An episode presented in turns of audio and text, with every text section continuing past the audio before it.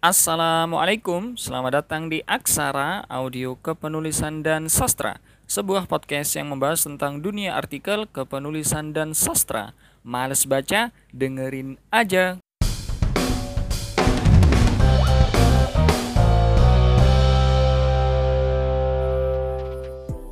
Masih bersama saya Dana Marbot Di episode yang ke-20 ini Kita akan bareng-bareng uh, merefleksikan satu fenomena penting ya yang bakal kita jalani bareng-bareng nih. Apa itu?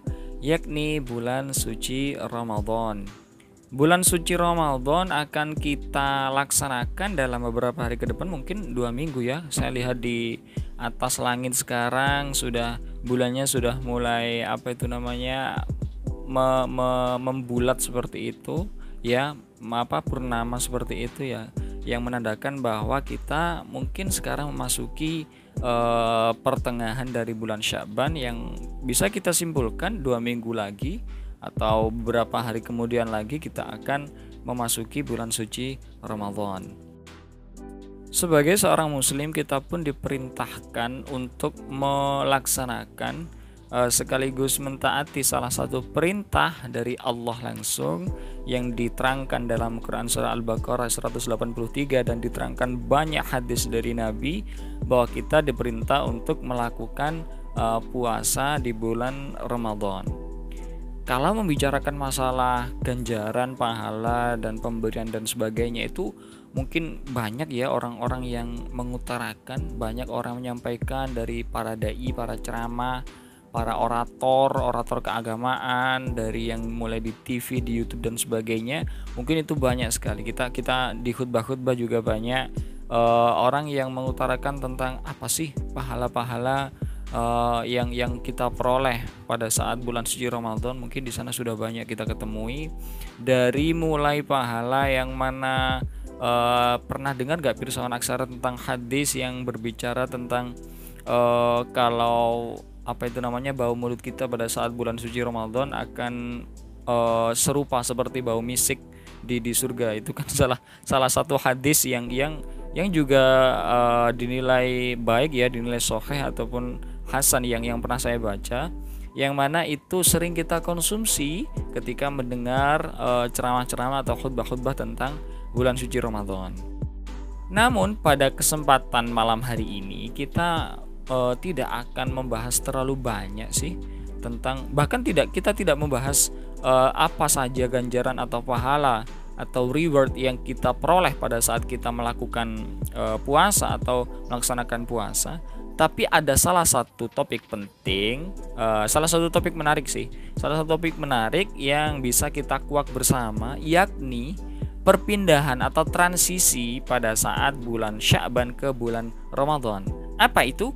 Yakni tentang hilal atau uh, ru'yatul hilal atau apa ya? Eh, hal-hal uh, yang uh, menyangkut hal-hal yang terkait dengan uh, perubahan bulan atau atau perpindahan dari bulan Syaban ke bulan Ramadan. Sebagaimana yang sering kita ketahui, kalau misalkan di akhir-akhir bulan Syaban seperti ini, kita itu kan sering banget ya sering banget uh, melihat atau membaca berita-berita tentang sidang yang mana kita kita sebut kita masyhur kenal dengan sidang isbat yang diselenggarakan oleh MUI dengan uh, mengundang beberapa pakar dan beberapa uh, perwakilan dari ormas-ormas tertentu. Nah, biasanya nih, kalau teman-teman kita dari Muhammadiyah, Pirsawan Aksara dari Muhammadiyah, ini biasanya ada ada ketentuan, ada ketentuan apa itu namanya uh, lebih dulu uh, guyonannya seperti itu. Lalu teman-teman yang NO itu belakang-belakangan seperti itu ya. Itu itu jokes jokes di masyarakat seperti itu. Itulah uh, kewajaran sih kewajaran. Itu tergantung dari metode dan dan cara apa yang dipakai dalam melihat uh, apa itu namanya uh, bulan Ramadan uh, kapan kapan berlakunya seperti itu. Nah Lalu bagaimana sih kita sebenarnya melihat teks-teks keagamaan kita yang mendasari yang memfundamentalisir uh, dari eh, fenomena-fenomena penentuan awal bulan puasa dan mungkin bulan hari awal maaf dan mungkin hari raya ya. Karena uh, pada saat apa itu namanya pada saat yang seperti ini kita mungkin bertanya-tanya kenapa sih konstelasi atau atau perkumpulan pergumulan banyak argumentasi banyak pendapat itu dilayangkan pada saat momen-momen seperti ini apa sih sebenarnya teks yang mendasari atau teks yang yang menyuruh kita untuk uh, berembuk atau atau bersama-sama uh, menentukan uh, awal bulan dari dari awal bulan Ramadan atau nanti hari raya. Nah, langsung saja saya akan mengutip uh, hadis riwayat Bukhari nomor 1990 yang artinya seperti ini. Uh, telah mendengar dari Abu Hurairah ia berkata bahwa Nabi Muhammad bersabda, "Puasalah karena melihat hilal dan berbukalah karena melihat hilal juga. Apabila cuacanya berawan maka genapkanlah Sya'ban menjadi 30 hari." Ada hadis lain juga yang semakna dengan dengan hadis tersebut yakni dalam uh, Sahih Muslim yang diriwayatkan oleh Ibnu Umar uh, nomor uh, 1080 yang artinya seperti ini. Satu bulan itu 29 hari. Janganlah berpuasa sehingga kamu melihat hilal dan jangan berhari raya sampai melihat hilal. Namun jika cuacanya berawan, maka perkirakanlah. Dari pernyataan dua hadis di atas mungkin kita masih bingung, kita masih bimbang bagaimana sih maksud dari Nabi dalam hadis tersebut e, karena apa? Karena kalau kita melihat secara literal ya kita akan terjebak mungkin ya. Kita akan terjebak pada pemahaman atau pada stigma teks yang yang masih terjerembab pada satu satu dimensi atau satu satu apa satu bilik.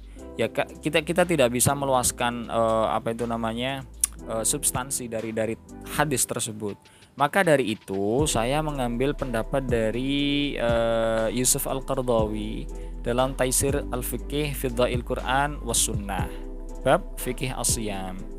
Beliau mengemukakan bahwa mengamati hilal atau yang sering kita sebut dengan is gampangannya kalau kalau kita sebagai orang awam kita melihatnya apa ya kayak apa ya se apa serabut serabut bulan gitu ya atau atau gimana saya juga uh, tidak tahu secara secara detail secara lebih mendalam tentang keilmuan ini tentang keilmuan falak dan sebagainya. Yakni mengamati hilal adalah salah satu cara dalam penentuan jumlah hari dalam satu bulan tertentu. Dalam hal ini adalah Sya'ban untuk penentuan bulan Ramadan. Jadi menurut Yusuf Al-Qardawi, uh, pengamatan pada hilal yang di yang direpresentasikan atau yang di, ditampilkan pada hadis di atas tadi itu adalah sebuah metode dalam kita menentukan awal bulan awal suatu bulan dalam dalam hitungan uh, tahunan hijriah. Dalam hal ini hadis ini membicarakan tentang penentuan awal bulan Ramadan dan dan apa itu namanya dan dan hari raya Idul Fitri. Dan berdasarkan teks yang teks hadis yang ada di atas setidaknya kita uh, bisa mengambil tiga, tiga metode lah tiga metode secara sederhana bagaimana penentuan awal bulan Ramadan itu. Yang pertama melihat bulan dengan mata telanjang. Ini ini yang sering apa itu namanya? Ini yang sering di, di, dilaksanakan uh, atau di, diaktualisasikan oleh oleh teman-teman kita yang lebih suka uh, melihat melihat hilal secara langsung dengan dengan dengan apa itu namanya teleskop dan sebagainya seperti itu. Lalu yang kedua adalah dengan menyempurnakan hitungan bulan Sya'ban. Uh, hitungan bulan Sya'ban ini yang dimaksud adalah uh, menggenapkan hitungan bulan atau hitungan hari dalam bulan Sya'ban sehingga kita mengetahui oh besok itu uh, apa itu namanya bulan puasa atau atau bulan Ramadan sehingga dalam hal ini itu yang sering dipakai oleh kelompok-kelompok ormas uh, kita juga di Indonesia yang dikenal mungkin kita sering dengar dengan metode hisab atau metode perhitungan. Dan yang ketiga adalah memperkirakan yang yang dikatakan Nabi di atas atau yang disabdakan Nabi di atas yakni perkirakanlah perkirakanlah jika cuacanya berawan. Maksud dari perkirakanlah di sini juga uh, apa itu namanya saya masih belum belum paham, saya masih belum belum terlalu mendalam dalam apa itu namanya meneliti dan melihat uh, teks atau penjelasan dari syarah dari hadis ini. Tapi yang yang jelas secara sederhana, secara sangat sederhana saya sampaikan di sini sekali lagi dengan sangat sederhana. Metode yang ketiga adalah memperkirakan dengan lebih teliti mungkin ya terbitnya hilal uh, ketika langit uh, sedang mendung. Nah, di sini ada perspektif yang unik menurut saya dari Yusuf Al-Qardawi.